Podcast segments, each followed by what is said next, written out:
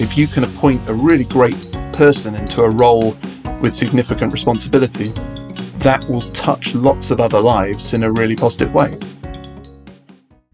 Purposely Podcast, speaking with social entrepreneurs and charity founders and leaders, people who are making the world a better place. Here's your host, Mark Longbottom. A really warm welcome to episode 88 of Purposely with Simon Lucas.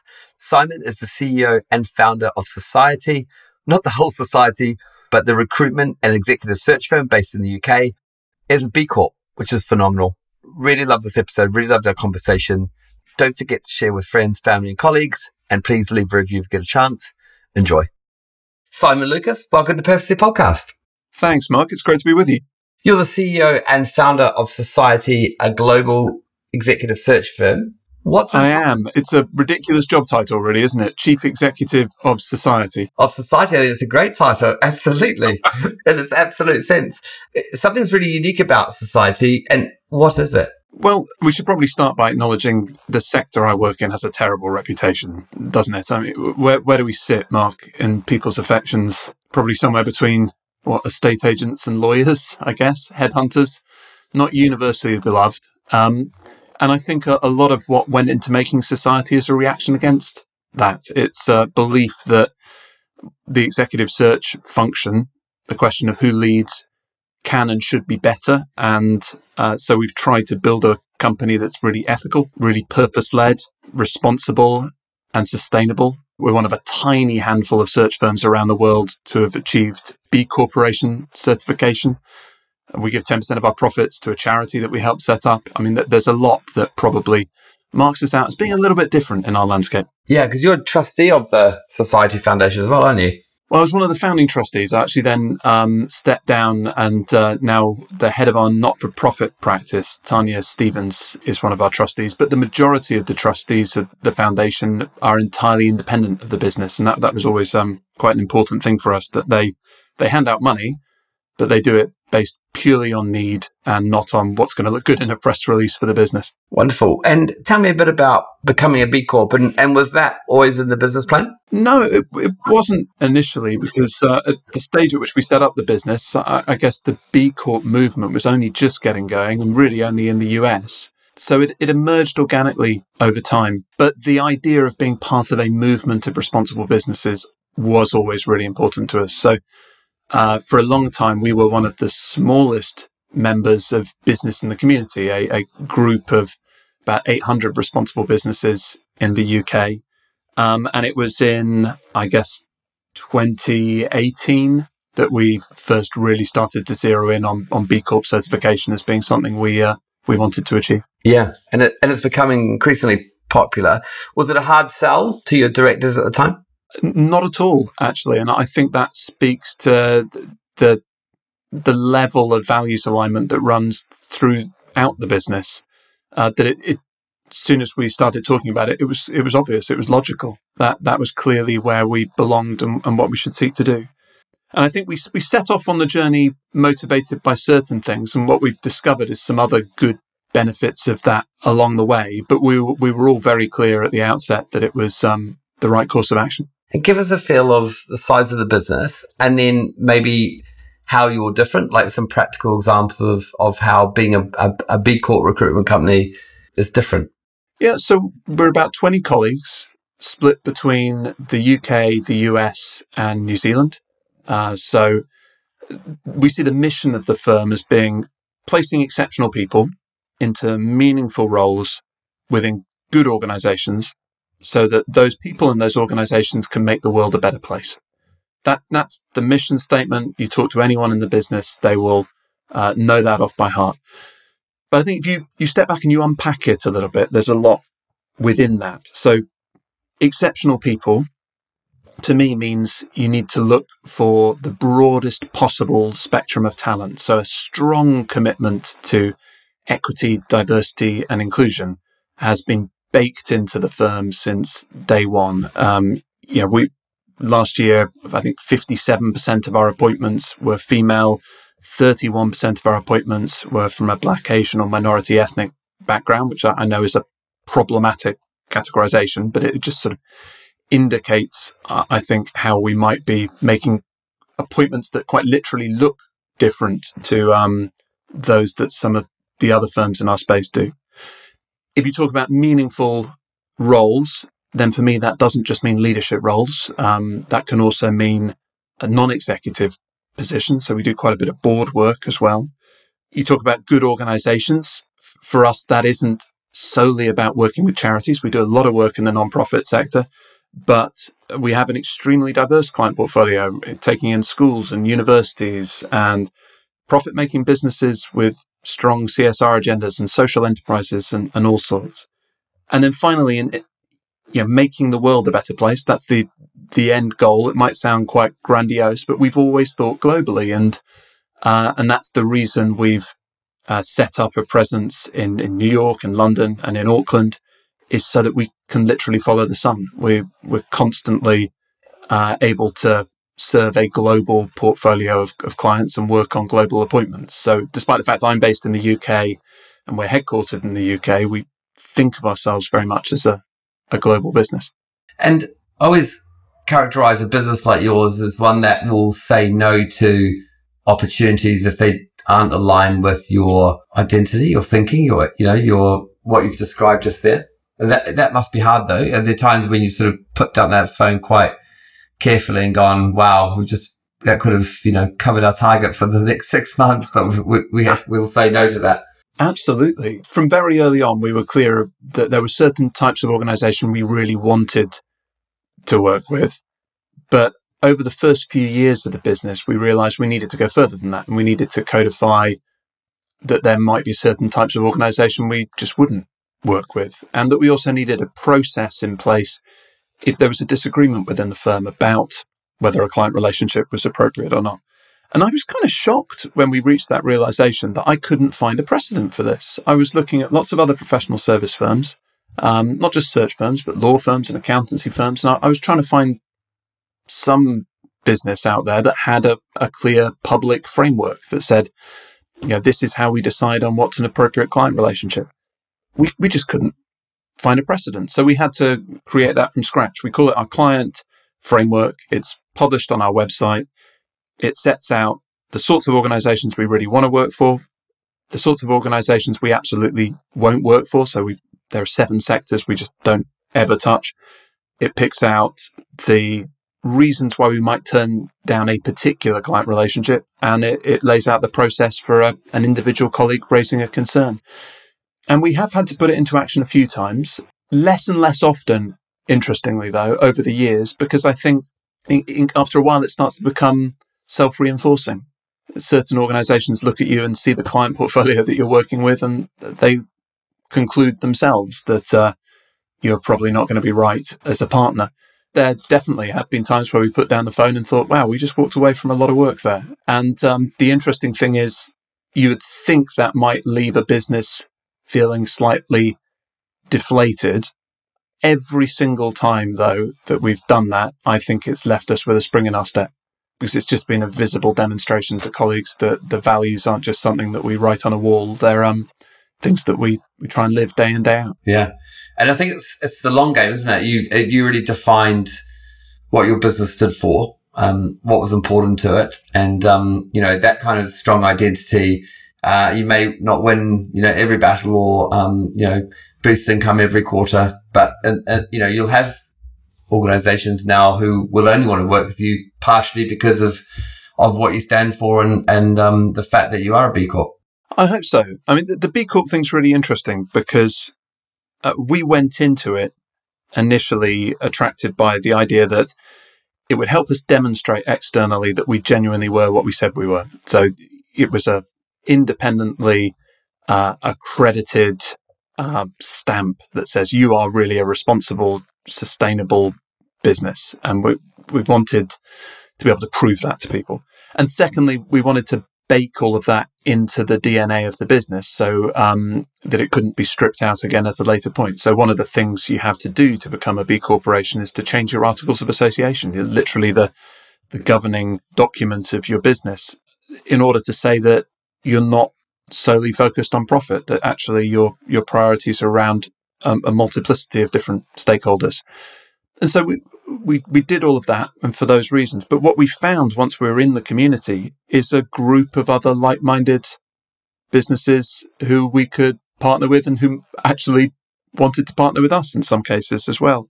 And we found a roadmap keep getting better. So you have to recertify as a B Corp every three years. We're, we're just going through our recertification right now. And the, the structure of the accreditation makes it quite straightforward to pinpoint things that you're not good enough at yet and, and to lay out a plan. So we've, we've kind of stumbled across that sense of community. That maybe wasn't part of our original intention, but it's been a, a lovely byproduct of, uh, of going through the process. And I really want to touch out on your founder story and, and that move. But before we do that, I just want to um, pick up a point around your identity. So are you a Welshman um, living in Eng- living in England? Oh, I've got a very confused identity, Mark. I was born in Oxford, grew up in Sheffield, Edinburgh, and Swansea. And if you want to really overcomplicate it, I was born on St. Patrick's Day. So I'm, I'm about as all round confused British as they come. I support Wales in the rugby. I've probably now come to think of it, lived in England for the majority of like my life, over 50% of my life. But there's a Welsh flag hanging on my wall within sight of me right now. Um, so that's maybe where my loyalties lie.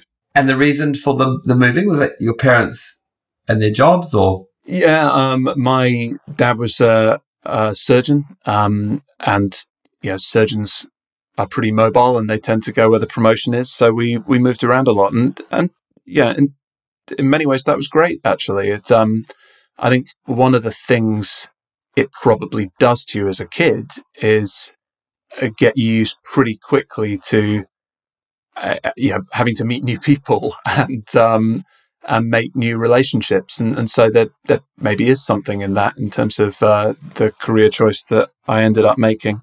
But we, we settled in Swansea for a good chunk of time. And, and then I went to um, university in the, the Midlands of England. So um, a city called Warwick, or the university is called Warwick. It's actually nowhere near the, the town of Warwick. But um, uh, I went there and then stumbled into Headland. It's in Coventry, absolutely. Yeah, good knowledge. And were you president there. So leadership role kicked in pretty early or part of the student union at least in a, in a leadership role. Yeah. I, um, again, slightly, slightly fell into it. So I was there doing a three year philosophy and politics degree. And in the final year, some friends and I put our names down to, to run for election to be sabbatical officers in the students union.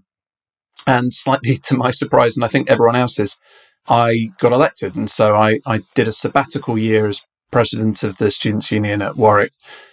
And Warwick's a fantastically enlightened university and the role that it affords student reps. So every Monday morning, I would wander up to um, what used to be National Grid House on the campus and be in the senior management team meeting of the university, the steering group, as they called it, with the vice chancellor and, and his sort of direct reports.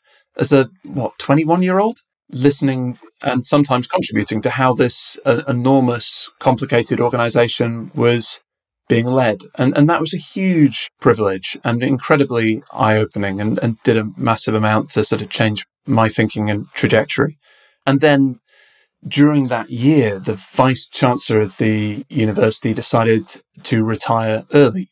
And so suddenly the university was faced with replacing him and uh, called in a beauty parade of headhunters. And I genuinely didn't know that this was a type of business that was out there. I, would never thought of it and I'd never come across it in any other form. But th- these executive search consultants were suddenly on campus to sort of pitch for our business. And uh, we decided to work with what at the time was a, a relatively small and relatively new firm.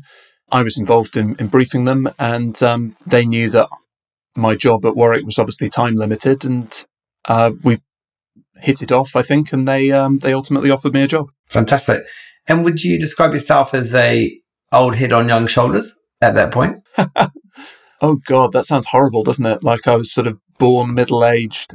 No, I mean I, I, was yeah, I was a twenty year old, uh, twenty one year old. You know, I, am I think I was probably um, profoundly you know naive in in certain things, and I, I made all sorts of wrong steps, certainly, and continue to do so. You know, I'm very much of the growth mindset outlook. I continually trying to improve, but I clearly was the sort of person who tried to seek out responsibility and felt comfortable in a leadership role, maybe a little bit earlier than others might have, or perhaps I should have. So I don't don't think necessarily old wise head on young shoulders, but um, but maybe a little bit precocious or overconfident. Yeah, and what really appealed about being a headhunter? Look, I'll, I'll be honest. At, at the time when I took the job, it was yeah, I didn't know what I wanted to do, and it was an opportunity to move down to London, work in a different environment, and and just try something different. Uh, what I fell in love with about it, though, well, I guess a, a number of things. It's a license to be nosy. Let's start with that. You get to meet all sorts of fascinating people and you get to ask them quite intimate questions and find out what makes them tick. And I, I think that's fascinating. Uh, you also get to peek under the bonnet of organizations. So clients call you in and they start telling you things with a level of candor that they might not even communicate to their own staff with. And, and so that's also really interesting. I, I like the ripple effect of it. So I like the fact that if you can appoint a really great person into a role with significant responsibility, that will touch lots of other lives in a really positive way. The lives of their staff, the lives of their beneficiaries. Yeah, it feels like it sends out positive ripples in that way. I, I love encountering excellence. I, I love finding people who are just really, really good at what they do. And that doesn't necessarily have to be leading organizations. That, that could be something much more specific and, and functional than that. But I, I just always got a thrill out of seeing people who have mastery of their chosen career. And, and then I guess finally, there's a certain neatness to it. This might sound really OCD, but um, I think so many jobs in the service industry in particular, they are a bit of a process. And you might advise or consult on something and then hand it over and have no control over what happens next. The appointment process is quite neat and self contained. You, you take the brief, you deliver the process, and at the end of it, someone's been appointed, and even the unsuccessful candidates have been turned down and have had useful feedback. And you, you can kind of tie it all up with a neat little bow if you're, you're doing it right. And that's always appealed to me as well. That I think that is an element of it that I, I genuinely enjoy. Yeah. Finishing and completing and, and, you know, nailing something. Uh, in terms of, um, the world and how people recruit, how they search, how they uh, appoint. I mean, just, you know, borrowing something that Elon Musk said around he made he reckons he made a mistake around hiring people for the qualifications that he should have just focused on their personality. As your approach changed, has has the world changed around you know they'll they'll they'll teach you the ropes they'll you know you'll get there in the end but as, as long as the person's the right fit for the organization the role and the right personality that can overcome almost everything i think there is something in that and you talk to most chief executives and you know, kick around the theory, for example, that ultimately there are two types of colleague. There are radiators and there are drains. There are there are people who bring sort of a really positive energy, and there are people who pull some of that positive energy away. And, and most chief executives, on some level, will will kind of recognize and, and accept that as a framework. But like all huge oversimplifications, it, it misses a massive amount of complexity. And I, I think the best hires are still those where you've got a radiator who's bringing great positive energy. You've got the capability to, to do the job and the, the potential to really flourish in it. And then thirdly, you've got a real values alignment with the organization. You're, you're in it for the right reasons. You're, you know, pointing in the same direction.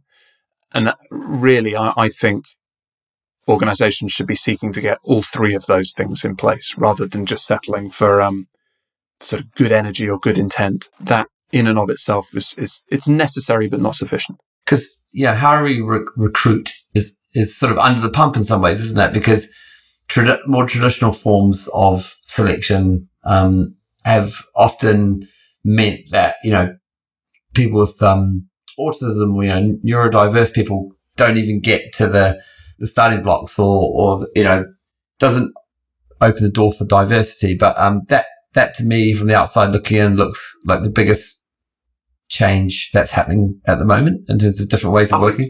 Absolutely, and and let's celebrate this. Was something I say to my colleagues that we're in this fantastically privileged position to advise on the question of who leads at exactly the time where suddenly it's possible to start to change that dynamic and, and start to draw in talent from a much broader spectrum. So we talk incessantly about how you can access great people from historically underrepresented groups, how you can make the recruitment process more inclusive, how you can embed equity uh, more powerfully within organizations.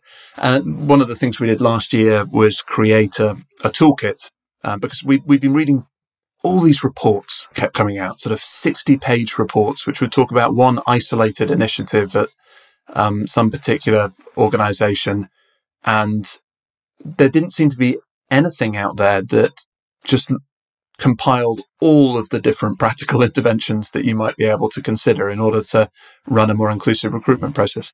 So we created what we call a, our inclusive recruitment toolkit. We put it out there and, and, within a week it had been downloaded something like 2000 times. I mean, it just shows you the appetite that people have to learn and improve on this front. Um, I was doing a, a, seminar yesterday on it for a few hundred people, um, university HR people in the UK. And there are so many organizations that want to address some of these historic injustices, who want to build uh, more diverse, equitable, and inclusive organizations. And yet, translating that goodwill into reality has been proving really, really hard. And that they're just desperate for practical levers that they can pull up on in, in order to get better outcomes. And, uh, and we're in a fantastically privileged position where we can help to provide that.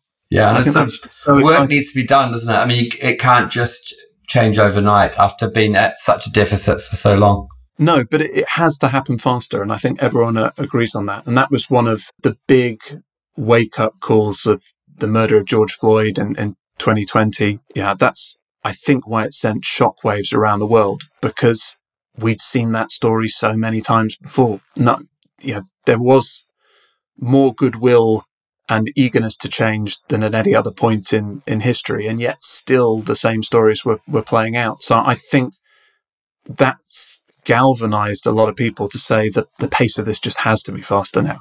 We, we, we have to crack these things once and for all. And, uh, and, and so it's, it's a continual theme in our conversations with clients. I'm really heartened every time we get a, yeah, a request for a tender or, or something. And and they're putting diversity, equity, and inclusion right at, at the forefront because it, it just suggests that um, that this wave is going to keep on keep on rolling in, until we actually make some lasting change. Yeah, wonderful.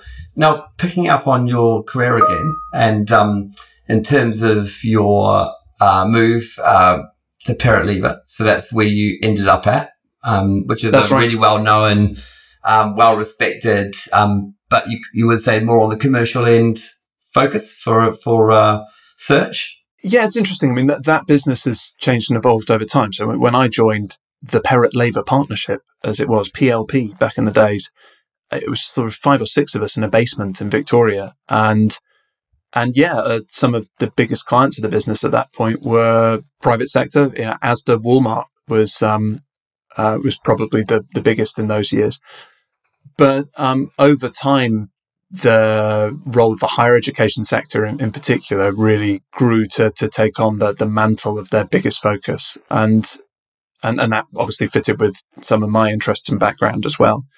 And uh, I got on always very well with Dan Perrett and Simon Laver, the two founders of, of that business. They're really my sort of mentors and, and inspirations in search. And, and, and they backed me and, and supported me ultimately in, in spinning off and setting up society. So we, we don't we, we, we don't see ourselves as sort of competitive with um, with Perrett Laver. Um, we're totally separate businesses, but um, but there is a similarity, I guess, in terms of our origin story and our values. Yeah, and it's not just because you're the nicest guy in the firm, and uh, they thought we should send this guy off to to talk to the charities, the non-profits, the third sector.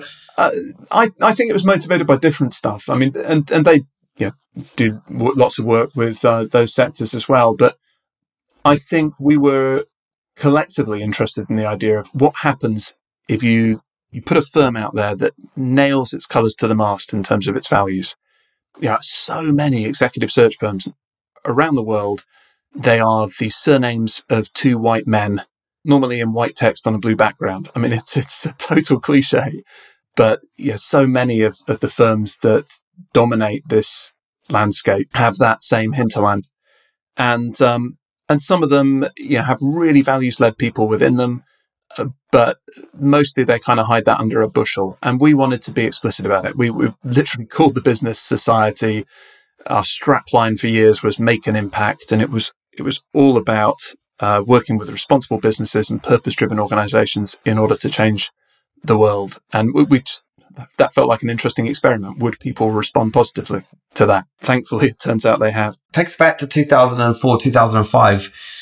So what, what did that, did that feel like a real risk at the time? Did you fit, were you unsure? Like, did you, you know, suddenly ended up in your bedroom making phone calls or, you know, you, you had that support of the other firm to kind of incubate what you were doing? We had support. It, you know, was obviously a risk, but um, in some ways, you know, you, you have to take the plunge at a certain point and see whether there's an interest in what you're putting out there in, in the world. So I don't think I stressed about it particularly at, at, the time, weirdly. Maybe the sort of arrogance of being a, a bit younger, but um, we just we just went for it hammer and tongs. And it, it worked out relatively swiftly. It, it, became clear relatively swiftly that there was a community of people out there and organizations who wanted to be allies to what we were talking about. And yeah, with the exception of 2020, which was yeah, a hairy period, I think, for a lot of executive search firms uh, as the pandemic took hold. With the, with the exception of that period, it, it has been relatively smooth sailing um, ever since. You know, it's it's we've felt on this sort of steady upward trajectory, not in a hurry or a sort of blinding rush, but just sort of putting one foot in front of the other and hopefully getting better at what we do every year. Yeah, and and focusing you, Simon, on a bit and your leadership. And but before we do that, I just want to pick up on because because ultimately, you know, recruitment, um, headhunting, uh, executive search it comes down to a certain amount of, of commercial reality that the money has to roll in and, you know, you need to cover salaries and you need to make a profit. A little bit less of a focus for you guys than others. But, you know, like how, how do you fit with that sort of, you know, commercial imperative? Like, how does that fit for you? Is it something, you, you strike me as someone who is quite people focused. You know, your human story is an, an interesting one for you from what you said, but that sort of commercial drive is that something that comes because you're suddenly you're the leader now, um, the CEO, the founder, uh, and and that was that does that come as a bit of a jolt?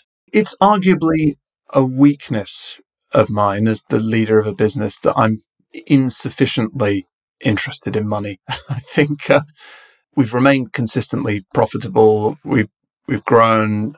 I've had to learn some lessons along the way about the importance of you know, very good cash flow management. Um, and yeah, the old adage that um, turnover is vanity, profit is sanity. But we've done okay for ourselves, but it's never been the end goal for me. I, I really, I do think of the money as as the fuel that goes in the car. You know, the the money is not where you're driving to; it's just the thing that allows you to keep driving and keep getting to where you want to go. And the impact is is the thing that motivates me genuinely. I um, I, I want it to be a business where everyone can can do well, and I get excited when we have colleagues who join the business and you know been able ultimately to put down a deposit on a house or something like that. That that makes me feel good obviously but i think experience would suggest that most people who work at our firm could go elsewhere and earn more money.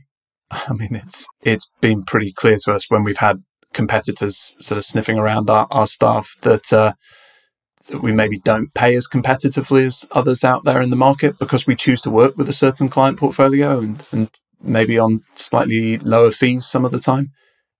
But none of that's ever really bothered me because that's not ultimately what I'm in it for. Does that make sense? Yeah, it does. And I know you've, you know, done a great job of, of keeping staff and, and some of them for a very long time. How would they describe you as a leader? Oh my god, that's a horrible question, Mark. That's um I okay, so if I start from the critical side of things, I would have thought impatient is probably one of my less attractive qualities.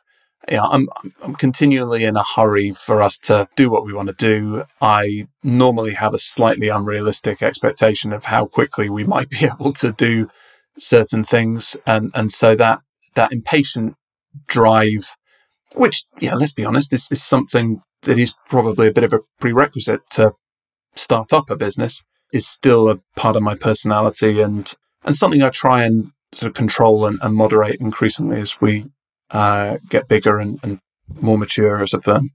I hope they would say, in addition to that, though, that I am clear and consistent on what I believe and how I treat people. And they can always predict with a high level of accuracy where I'm going to come down on certain things. And I think that, I think that level of predictability in leadership is really important because otherwise you're not creating that circle of safety and security for for colleagues to get on and, and do things and act with a you know, high degree of autonomy, confident in the fact that you're going to be behind them and, and happy with, with where they're heading. Um, so I, I hope people would say that about me as well. Yeah, great.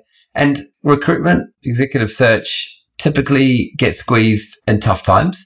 We're March 2020. The world's gone down the route of a global pandemic.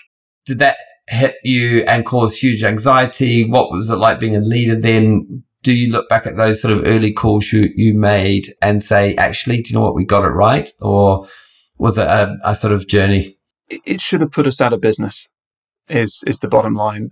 And that's not just because the first thing everyone stops doing in a pandemic is hiring, but also because of when it happened. So 11 years that the business had been running up until that point, I don't think we could have picked a moment to hit us that would have been worse. We had just moved into a big new office in Hatton Garden. We were still paying for our other old office in um, the sort of Fitzrovia part of London.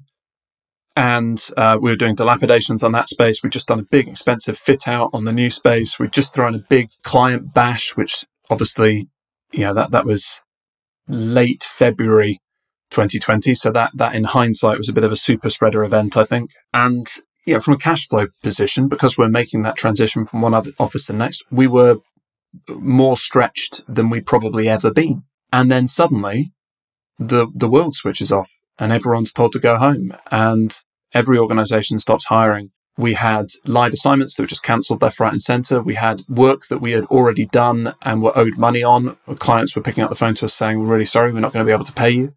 Uh, we have to pay our staff first. We had colleagues falling sick left, right, and centre. We had clients and candidates uh, likewise really struggling. And so, so, it should have been the thing that killed us. It, it really should have. And the, the fact that we got through it is a huge achievement and one that I think we collectively share as a team because the way we got through it was to put our people first and to put our clients first and to make sacrifices together because we did that, we, by the sort of back end of the summer, as, as levels of work started to pick up again, we, we could be confident that we were going to, um, uh, we were going to survive. I, I, think if we'd taken the alternate route, which some firms did, of, of focusing on maintaining financial viability over headcount, we could also have survived. But I, I certainly wouldn't be proud of, of that. But if we had been anything less than clear on our strategy, I, th- I think we, yeah, we would have gone bust at some point during that summer because it really got very, very hairy for a while. Thank goodness though, last year it just, it just flipped back. So last year was sort of record year in terms of income and profitability and busyness. So at some point at the end of 2020, it was just like, even though we were in the UK still in lockdown um, in the early part of 2021. It was like someone somewhere flipped a switch and then just suddenly it was it was back to normal. But that that summer of 2020, I wouldn't want to revisit in a hurry. Yeah, because if we look back at 2008 was a you know financial crisis and but you know head to 2020 there really wasn't a playbook for a pandemic and and people hadn't predicted that was it from your messaging around how you would approach it where did it come from for you where had you did you read a lot talk to people where, where did the approach, um, which you know ended up being the right one for you guys, where did that come from from within you? Um, that like sounds like high contact with clients and and you know hitting the phones and um, you know really ramping up your relationship ability across the firm. Where did it come from for you? Where did that decision making happen? It, it came from talking to people. It came from knowing that I wanted to be able to look myself in the mirror at the end of all of this, however it ended it came from being surrounded by great friends and family and support. Uh, one person I'll give a shout out to, uh, a former colleague of mine from Perrett Laver days called Andrea Kilpatrick, who's now an executive coach, who just reached out to me and offered me coaching support during those early months of the pandemic. And, and so then suddenly I had someone unconnected with the business who I, I could just be entirely candid with. Uh, and that was massively valuable. Uh, and then I'm also someone who like to think in ink. So I find it really helpful sometimes just to sit down and write things. So I remember relatively early on, maybe sort of late March, early April, I sat down and, and wrote five principles for getting through this. And it was uh, clients come first. We have to support our suppliers. We have to share the pain, but I go first. So any, any sacrifices that I'm asking others in the business to make, I'm going to do it first and only ask others to do it if then necessary. I think the fourth was over communicating. So, yeah, just a recognition of the fact that we needed to go to town on, on making sure that everyone knew what was happening and that, that they were getting those messages with a level of compassion and empathy. And then finally, trust the team.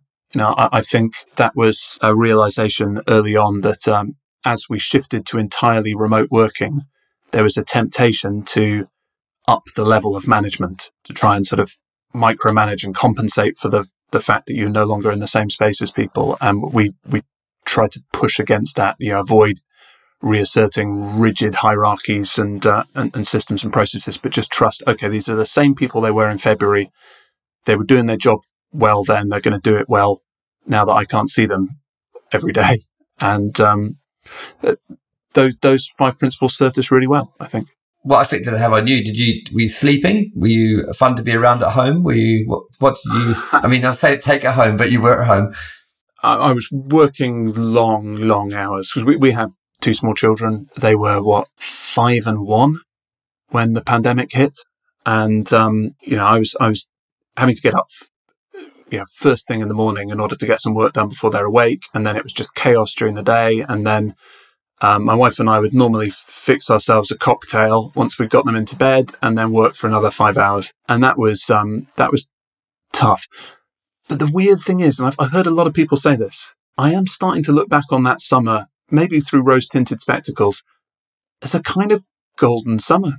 It's really odd, but um, I spent a huge amount of time with my wife and kids and we had a lot of fun. We sort of created this whole program of activities for my daughter in, in particular, um, themed horrible history days. So we do a day on the rotten Romans and a day on the groovy Greeks and a day on the vile Victorians. And, you know, we, we would have breakfast, lunch and dinner together. And the weather in the UK that summer, fortuitously, was glorious. I mean, you, you can't normally say that when you live in the UK, but for once, for once, the weather was really, really nice. And so, best of times, worst of times, um, I'm afraid that's the cliche, but it, it really is a, a, period I would not want to revisit from a work perspective. But from a personal perspective, I will probably, for the rest of my life, look back on that summer as a really special time.